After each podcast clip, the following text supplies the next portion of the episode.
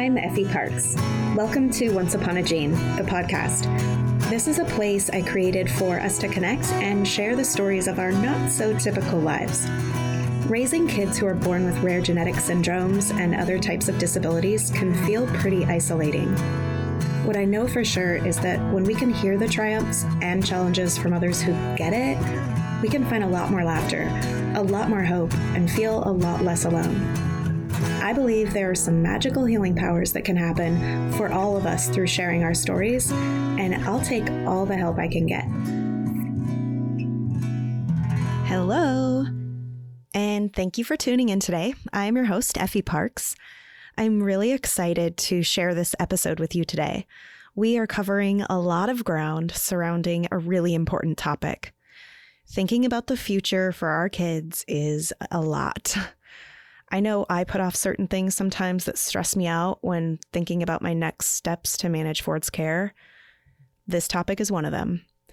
So I found an attorney who is local to the Seattle area to sit down and chat with me about making wills, estate planning, special needs trusts, guardianships, ABLE accounts, and all of that, and asked her to be a guest on the podcast.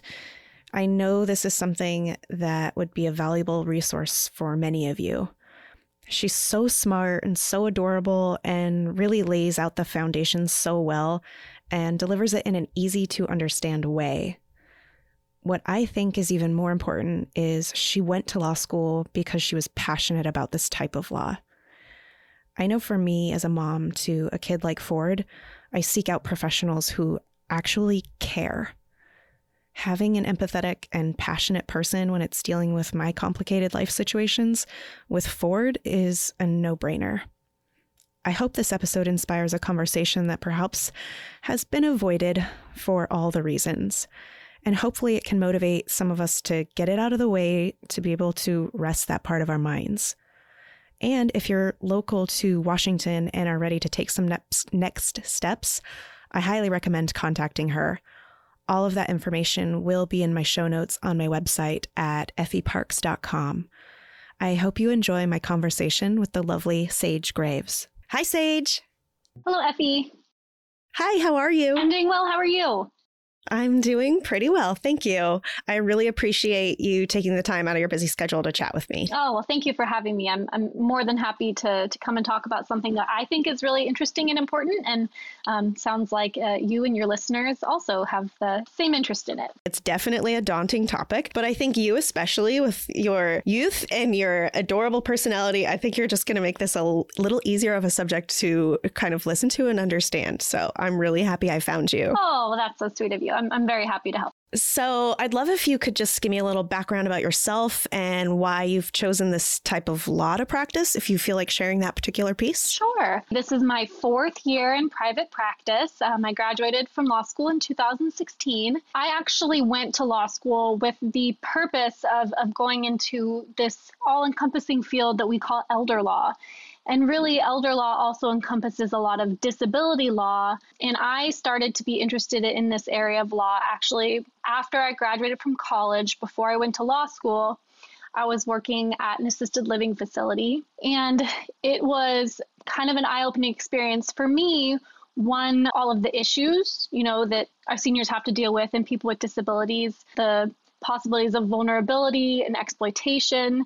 And I really felt like it was an interesting group to advocate for and people who really need, um, you know, voices and people that, you know, are looking out for them and looking out for their interests. So that's sort of how I got interested in it. And in my practice now, I do a lot of guardianship work, I do a lot of estate planning. But really, one of my favorite things is being able to be a family's advocate. And we do multiple projects together often.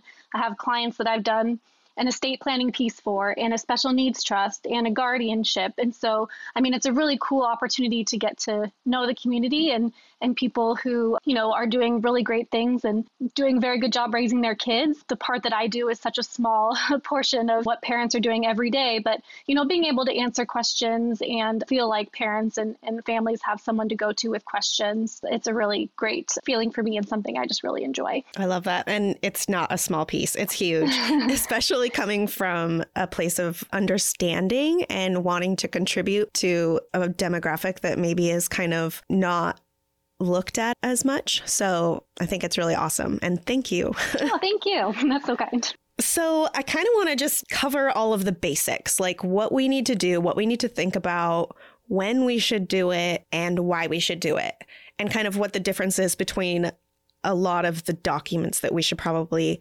eventually get finished for our kids. I don't know where you want to start. If you want to start with like the estate planning, the special needs trusts, guardianships, ABLE accounts, I'd love to talk about all of those a little bit if we could. Yeah. So um, before we jump into you know any specifics about what different or extra or special parents of kids with disabilities need to do, I mean I think just as a you know a general matter, estate planning is always important. Um, I think a lot of times people when they think of estate planning, really what they're thinking of is how is my estate going to be distributed after I pass away? But you know, estate planning really encompasses not only the you know specter of death, but we're also talking about disability and what happens if you yourself are you know, God forbid, you're in a car accident or something happens to you. Who is going to be talking to the doctors for you? Who is going to be making sure that your mortgage gets paid? If you're a parent and you have young children, who is going to be taking your kid to the doctor? Who is going to be, um, you know, talking to the schools if you're if you're not able to to act in that capacity? So, I think you know, as a general matter, estate planning is always important. Generally, the documents that people should have in place would be a will or a trust sometimes. So that would dictate where does my property go at my death. And also, really very important that you have powers of attorney in place.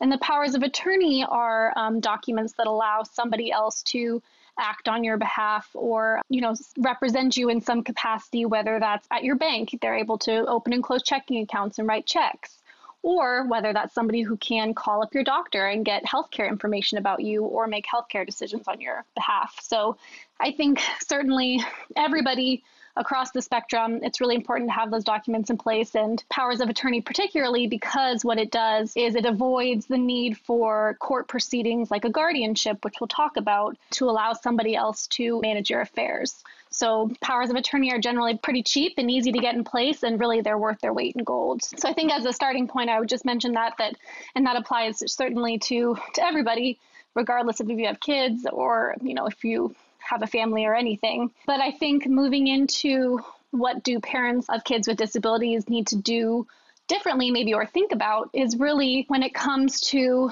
preparing a will or doing, um, you know, a trust dictating where your property goes at death, oftentimes parents want to consider leaving assets to their children with disability in a special needs trust rather than um, just leaving it to their children outright. So if I pass away and I don't have any sort of will in place, the state decides what happens to my property.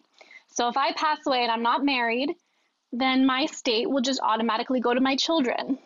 Now, if I have a child with a disability, let's say my kid is 20 years old and they have um, a disability that allows them to receive state and federal government benefit from the government for their disability. So that might be Social Security income, that could be Medicaid in the form of medical assistance. The issue is that those means tested benefits require the beneficiary to have no more, generally, than $2,000 in their name at their disposal in order to allow them to maintain those government benefits. So if I pass away and I don't have a will, my 20 year old child is going to inherit my estate regardless of one, whether they're able to manage that on their own, and two, regardless of um, you know the benefits they're on. So if my child who's 20 inherits my estate, essentially they have the more than $2,000 they need. And then what happens is they just get kicked right off the benefits they're on. So they're no longer receiving this monthly income, which maybe, you know, depending on the situation, isn't the worst thing in the world. But what it also does is it makes their Medicaid go away. And if my kid has Medicaid, the state or the government is going to be paying for a lot of, of my kid's medical care. And otherwise, their inheritance is going to be used for that. And if you can imagine somebody with specialized health needs, that inheritance is going to get spent down extraordinarily fast if it's paying for things like just basic medical care.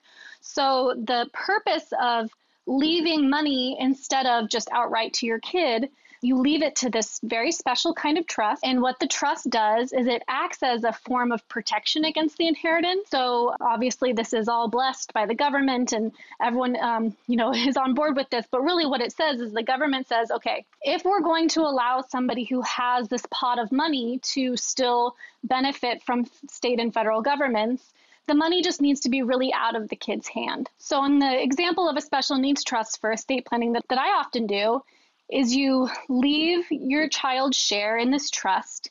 And all that is, it's just something that's included in your will. You don't do anything while you're living. It's just a portion of your of your will that says my kid's share is going to go to this trust. You appoint a third party as trustee. That might be another kid. It could be a family member. It could be a friend, or it could be, you know, even a professional that, that offer these services. Then the money is held in this special kind of trust that allows the funds to be available for your child's needs while still allowing them to maintain their state and federal benefits. So I could pass away and leave, let's just say I have a lot of money. I leave $10 million to this special needs trust for my kid. My kid can still receive Social Security benefits as long as they don't have $2,000 in their own name, not counting the trust. They can still receive Medicaid. And then the nice thing is that the money in this trust is still certainly available for your child's needs. They're the beneficiary of this trust. So, for example, the trustee can pay for a private room, or they can pay for vacations, they can pay for clothing, they can pay for all of these other things that the child's benefits do not cover. So, it acts as a supplement and, and a way to make their lives maybe more enjoyable or something that you know that they just want or they need going to a Seahawks game whatever it is. So in that sense the, the inheritance rather than being spent down quickly on just basic medical care it's a nest egg that your child can use and benefit from for years and years in the future. And I think especially for kids with disabilities that would prevent them from you know working or having a, a job that earns you know good income an inheritance is really your kid's retirement plan, right? Like this money should last for as long as possible. And that's really what the trust does is it allows it to be stretched out over the child's life because it's not being spent on things like just basic, you know, medical care that, that your child might need. Yeah, because that would be gone in five minutes. Oh, five minutes. Yeah. I mean, yeah. Especially if, you know, there's one or two surgeries that your child might need. I mean, my goodness, that's hundreds of thousands of dollars potentially, um, and medical bills that otherwise the state would just pick up. So the special needs trust part of the will that you create is just kind of like a room that you make. You don't have to go in there, you don't have to put money in it. It's just it's a door that you've created that you open when you need to go to it. That's exact that's exactly the way you, that you should think about it. I mean, really a will itself is just a piece of paper until you pass away. So the idea is that you do this planning, you have the will, you put it aside, and then nothing happens until after you pass away. And then through a probate administration, generally of your estate, then the trust would get set up after you pass away. But really, you know, for your work right now, it's just get it done, set it aside. So that covers the will itself. Yes. We all need a will. Okay. Because I know when I went and met with you, the only thing really circling in my mind was guardianship. I hear that a lot in our groups, that that's like the most important thing that we need to think about. Obviously, we're worried about our kids and all of that stuff. But you definitely kind of brought it down to me and explained that to me. And it was a pretty it was an aha moment in realizing where we actually need to start. Yes yeah. And i do think um, like you mentioned uh, guardianship is certainly a word that's thrown around a lot. And frankly it depends on which state you live in or if you have a family member in california their experience with guardianship you know could be different than, than ours. But really i think the main takeaway for guardianship is if you're a natural parent to your child there's no need to get any special authority from the court through a guardianship to make decisions for your child. The kind of guardianship that I do is what happens when your child, who is aging into adulthood, who might not be able to make their own medical decisions or handle their financial affairs, what do we do then? That really only comes up once your child is, is an adult. Because in our laws, people are, as an adult, um, you're presumed to have capacity unless proven otherwise, essentially. So the issue doesn't really even start to come up until, okay, now my kid is 19 and the doctor is saying that, you know, the doctor can't talk to me about these things, or the doctor is telling me that I can't, you know, get these medical records I'm asking for. Why? You know, I'm, I'm a child's parent. I've been doing this all along. And in that situation, there has to be some sort of uh, guardianship in place because there has to be a way of appointing the parent to make these decisions for for your child whether that be making medical decisions or you know applying for benefits or managing their finances but that's really only um, something that's going to come up once your kid is an adult and there really shouldn't be anything that you would need to do while your child is a minor to be able to make decisions for them. Okay. So, what if both parents or caregivers pass away and the child is under 18? Yes, that's a really good question. So, in that situation, oftentimes there is a need for a guardianship. Now, there's a guardianship of a person and there's a guardianship of an, of an estate. So sometimes a minor child might need a guardianship of their estate. Let's say in what we were talking about before, I pass away and I leave money to my kid, not into a trust, but just to my kid. A minor obviously can't manage, you know, that those funds, so sometimes there needs to be a guardianship to manage things. But if you do your estate planning properly, the trustee of the trust for your child is going to be in charge of the money a reason you might need a guardianship of a minor child, though, is like you said, mom and dad are both deceased, and aunt who is raising child wants to. This is a really good example, actually, one that recently came up. I had an aunt who was raising her niece. Both parents were passed away. This young person was, I think, 15, and aunt wanted to take her niece on a trip to Thailand with the rest of her family. Now, young person didn't have a passport. So, how does this non parental person with no legal authority apply for a passport on behalf of this minor child that she's not the parent for? So, in that situation, Aunt needed to get a guardianship for a minor child so that she had the authority to apply for a passport. The same thing would be true for perhaps enrolling a, a minor child in school or taking uh, the minor child to a hospital or, or a doctor's office. But that should only apply if there's you know na- no natural parent involved.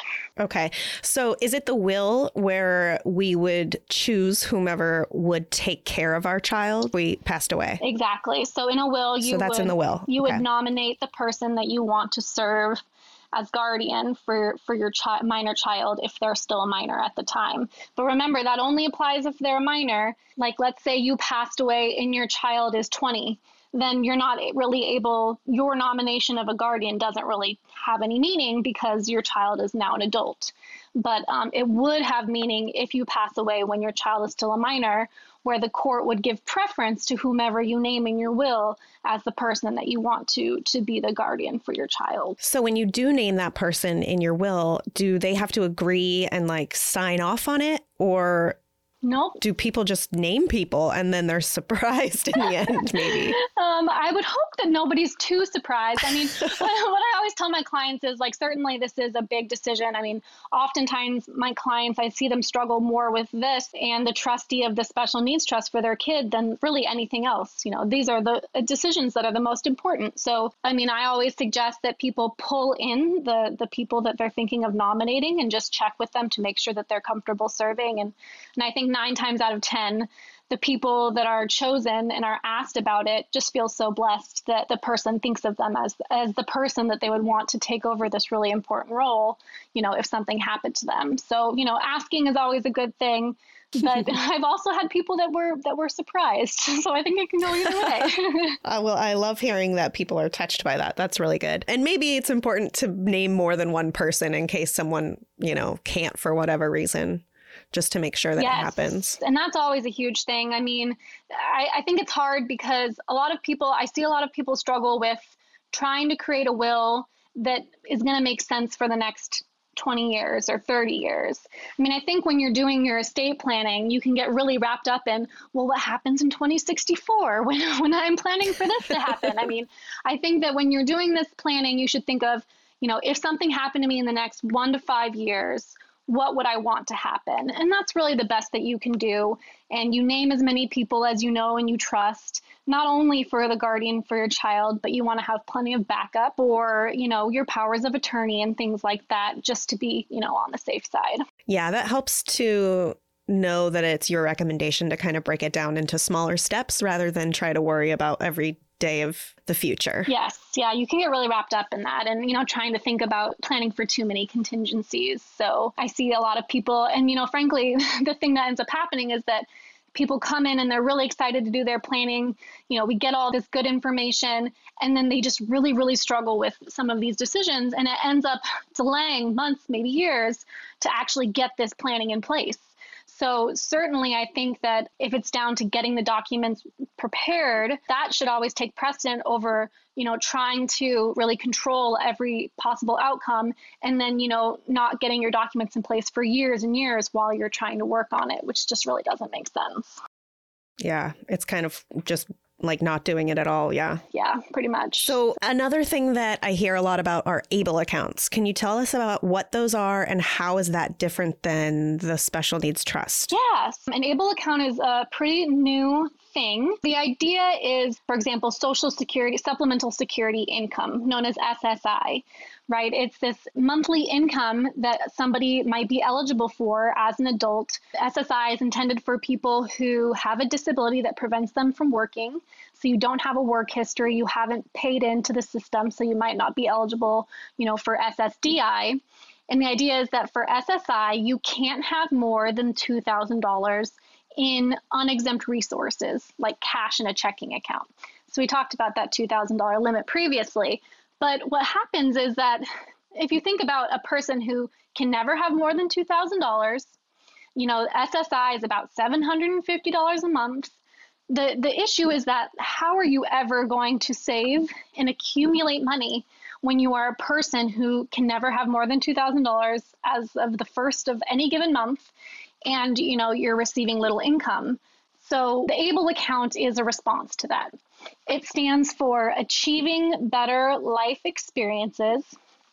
And it was a federal law passed in 2014. And the idea is we should have some sort of special account where people who receive benefits like SSI can sort of tuck away some extra money so that they can save a little bit and still maintain their government benefits. So that's sort of what the idea of an ABLE account is. It is an account where you can, the beneficiary, so the, the person receiving SSI, or family members or friends, can contribute up to $15,000 per year. So a max of $15,000 from all contributions in any given calendar year but you put it in this special account, and the funds in the account do not count towards that resource limit for SSI eligibility purposes. So it doesn't count towards the $2,000. And the really nice thing is that these ABLE accounts can actually have up to $100,000 in them without it impacting the person's eligibility for benefits. So it's a really, really great option. Now, I think that the other thing I would just mention is you have to have been determined by Social Security to be disabled before the age of 26 in order to use these accounts. So, you know, if you're an older adult in their 50s and, you know, just developed a, you know, chronic heart condition, certainly that this is not going to be an option for you. But definitely kids who, you know, have a disability before the age of 26 on these benefits, it's a really good idea for them.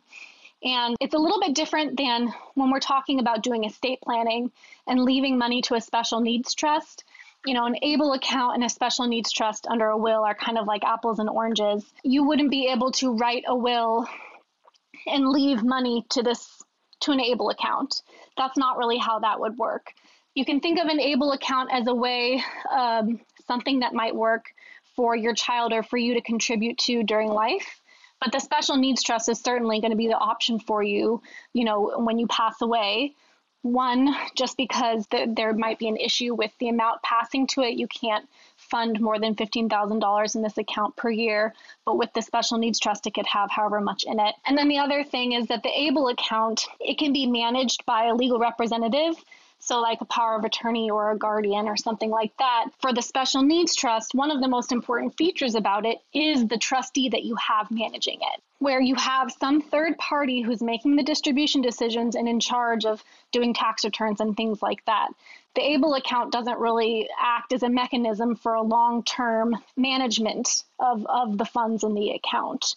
So it certainly could be the case that you have a big special needs trust for your kid and that your kid also maybe has a, you know, an able account with a couple, you know, thousand dollars in it sort of as a savings account. And if your child isn't subject to guardianship, certainly that's something that your, you know, your kid can control. Whereas the funds in the special needs trust, the way the kind of the deal that the government came up with that said, okay, you know, we'll we'll let this money not count towards eligibility purposes, but for the special needs trust, it has to be so out of the beneficiary's control. So the beneficiary can't call up the trustee and say, Uncle Bob or whoever the trustee is, hey, I really want this. Give me $10,000 because I want this car. It doesn't really work that way. But for the ABLE account, the beneficiary can control it and it can sort of just be like a checking account that they you know use a debit card for when they go and they want to buy a soda at the store or something like that ah that's very cool and thank you for breaking it down that way that makes a lot of sense and important to have both. yeah, it's important to have both. I mean, really, I think that like thinking of it as sort of a discretionary spending account, I think a lot of times makes sense. And the other thing, just totally not to, you know, complicate matters, but we were talking about having a special needs trust inside of a will. Now, there's also ways that you can have a special needs trust. They're called standalone special needs trusts, and it's something you can create during your life. So, for example, um, if you had $50,000 you just wanted to set aside for your kid, you can set it up in this, you know, kind of special needs trust but that's really only for more money, right? Like to draft an attorney to, you know, write a trust for you is can be a couple thousand dollars. So the ABLE account is really, really good for just Uncle Bob wants to give my son um, who's on SSI $500 for his birthday. You shove it in the ABLE account. It's you know completely free to set up, and it's just a really nice little savings account sort of cushion. Nice, yeah, because a lot of friends and family members do want to be able to donate in some way to the kids, so that's a really good way for them to do that. Exactly. Yeah. Yeah. Cool. So, what about college savings? Do you know anything about like what opportunities kids like mine could have in setting up funds for that? Know, I don't honestly know too much about that. I mean, a 529 plan is still something that, you know, parents of a kid with special needs can do. The 529 plan, I think, generally is something that would be considered part of the parent's estate and that the child doesn't really necessarily have a beneficial interest in.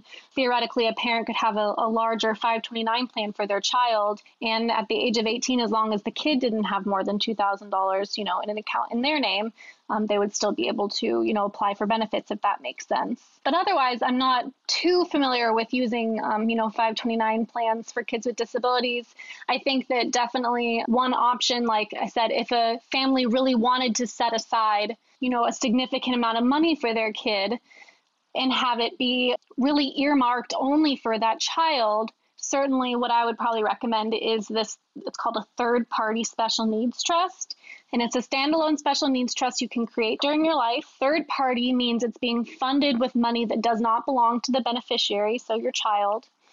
And what it really operates the exact same way as a special needs trust under your will, except for that um, it's something that you establish during life, and you can either be the trustee of it during life or appoint someone else. But it's the same idea where it's money set aside in such a way that would prevent the funds from being available to the beneficiary and counting against their uh, you know ability to receive benefits. Okay.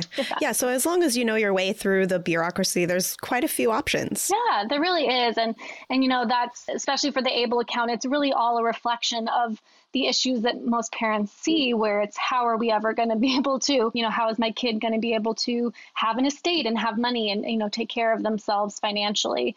And the able account is a great a great option for that and special needs trust that's really their point is to allow people to have funds that they can benefit from and also maintain these very very important government benefits that exist for you know for for children and families with disabilities. So what is the general cost of setting up your will and your special needs trust? Like what do families need to like think about and like look at for planning? Because I think for me, I was like, I'm never doing that. We're never going to be able to afford it. I don't have any money to give to Ford anyways. But like, what would you say to people like me who have kind of had that thought process and maybe pushed it aside? I mean, I think ultimately, and I totally get it, you know, just for my where I am in my own life, coming up with expenses that don't feel necessarily necessary, if you will. It's not rent, it's not food, right? I think that at a certain point, there is a cost benefit analysis that people can do where it really does make sense to spend money on estate planning because the downside is that a lot of fees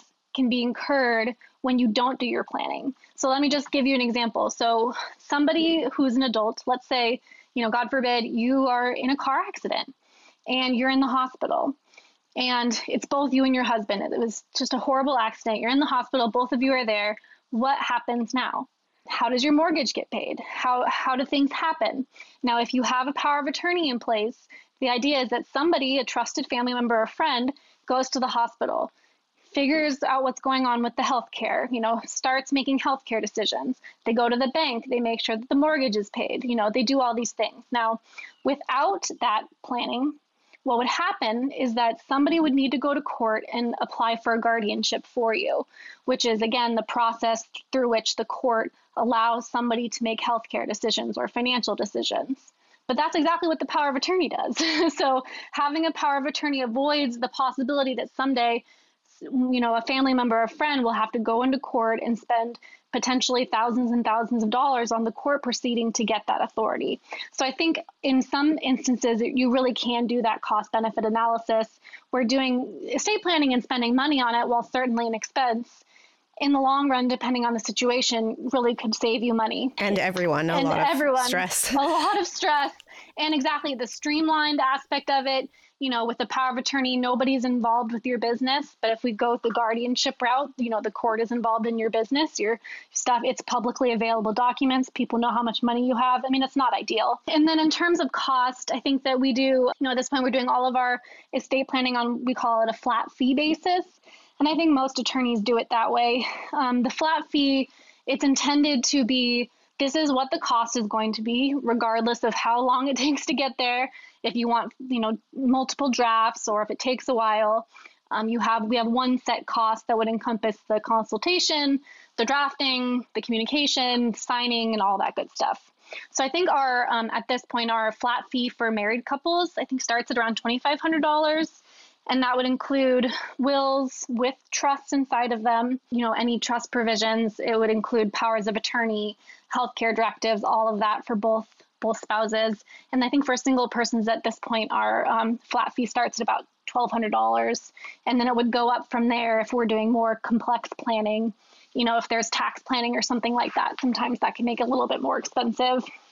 And then um, we usually just do like a half up front and then half when we finish the project. And we're really happy to work with people. I mean, we've had people that, you know, will pay us over months or whatever it is. You know, we're very flexible when it comes to that. Yeah, I was pretty shocked with how affordable it all seemed considering the magnitude of what it all entails. And the flat fee is definitely something that put me at ease, especially if you have to kind of revisit things here and there. Exactly. Yeah. And that's the whole point, right? We don't want people to have to feel like, okay, you have 40 minutes to make all of these decisions because otherwise, you know, you're going to be billed for another hour. You know, our goal, and it's it's just really how we feel. We want people to walk out of the office like they they understand what they're doing and that they feel this huge w- relief um, weight off their shoulders for getting it done. And I'd say nine times out of ten, that's really um, how people feel is just like, okay, that was a huge thing. We've thought about it for a long time. We've agonized over it. We finally have done it, and now it's just like, whew, okay, moving on to the, you know, moving on to something else, and and that's really totally. the, that's really the point of of estate planning. It's peace of mind, right? Like you're not going to be around, you know, probably when a lot of this is being, you know, uh, is coming to fruition in terms of what's happening in your state after your death. But knowing that things are going to be handled and handled appropriately is is really worth the money. Yeah, definitely. Yeah, and I'd love to just give you and like your firm a shout out because you offered to me. You guys are far. You're in a town called Lynnwood with, you know, with traffic in Seattle, it can take a long time to get there. And you've offered to visit families on the east side or a little closer to where they are so they don't always have to make a jaunt to Lynnwood, yes. depending on where they're at. Yeah. So, families, if you're thinking about finding someone who does this, Sage obviously specializes with our kids, but she's super flexible especially with lives like ours, it's really, really hard to get away and do things sometimes. So that's a huge that's a huge thing that I would like to point out for your service that you provide. Yeah, no, and I've, I've met with people on, you know, Saturday nights. I've had breakfast with them, you know, in the morning um, while they're feeding their kids. So no, I mean, I totally understand the, you know, the hecticness and and making it fit in with your schedule, and we're really happy to accommodate that. And can you do this for anyone living in Washington State, or do people need to be able to meet with you personally? We can do this for anybody living in Washington State. I'd say um, kind of the plug for for me and our firm is um, we we specialize in you know planning involving special needs trusts. The one thing I'll note is that there's a lot of estate planning attorneys out there, a lot of very competent ones, but not all of them do the special needs trust side of things.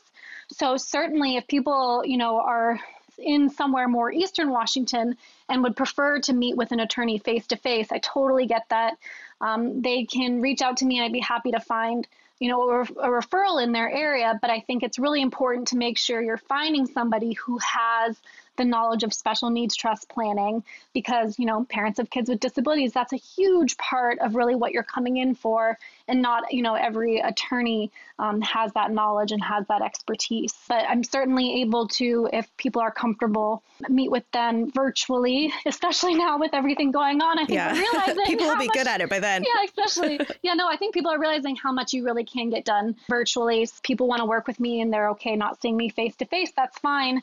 The only comp- not complication but thing to, to note is that we'd have to set up different arrangements for signing documents outside of the office, but we would provide them instructions and, you know, make sure that that gets handled appropriately.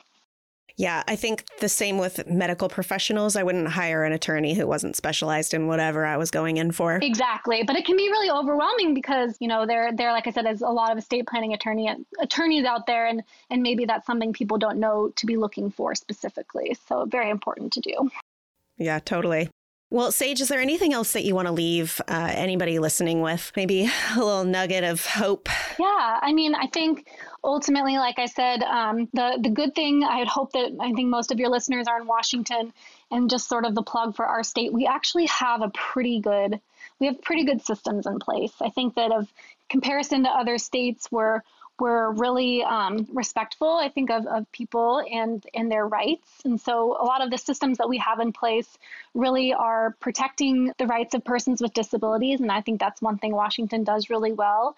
And I think that, you know, there's tons of people like me who love this work and are, you know, doing what we can to improve it. I do a lot of work with our legislative, you know, with, with legislative work.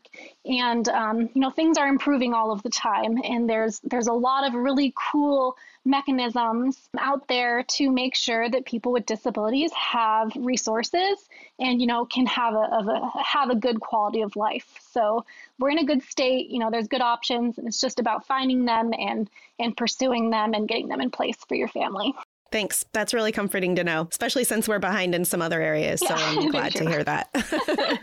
yeah. Awesome. Thank you so much, Sage. I really I really enjoy learning from you, and um, I think this is going to be really useful to all of our listeners. Oh well, thank you for having me. I really appreciate it, and um, appreciate you taking the time to do this. It's it's great what you're doing. No problem. Thank, thanks, Sage. All right, thanks, Effie. I hope you've been enjoying this podcast. If you like what you hear, please share this show with your people, and please make sure to rate and review it on iTunes or wherever you get your podcasts. You can also head over to Instagram, Facebook, and Twitter to connect with me and stay updated on the show. If you're interested in sharing your story, or if you have anything you would like to contribute, please submit it to my website at effieparks.com.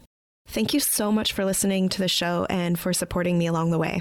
I appreciate y'all so much. I don't know what kind of day you're having, but if you need a little pick me up, Ford's got you.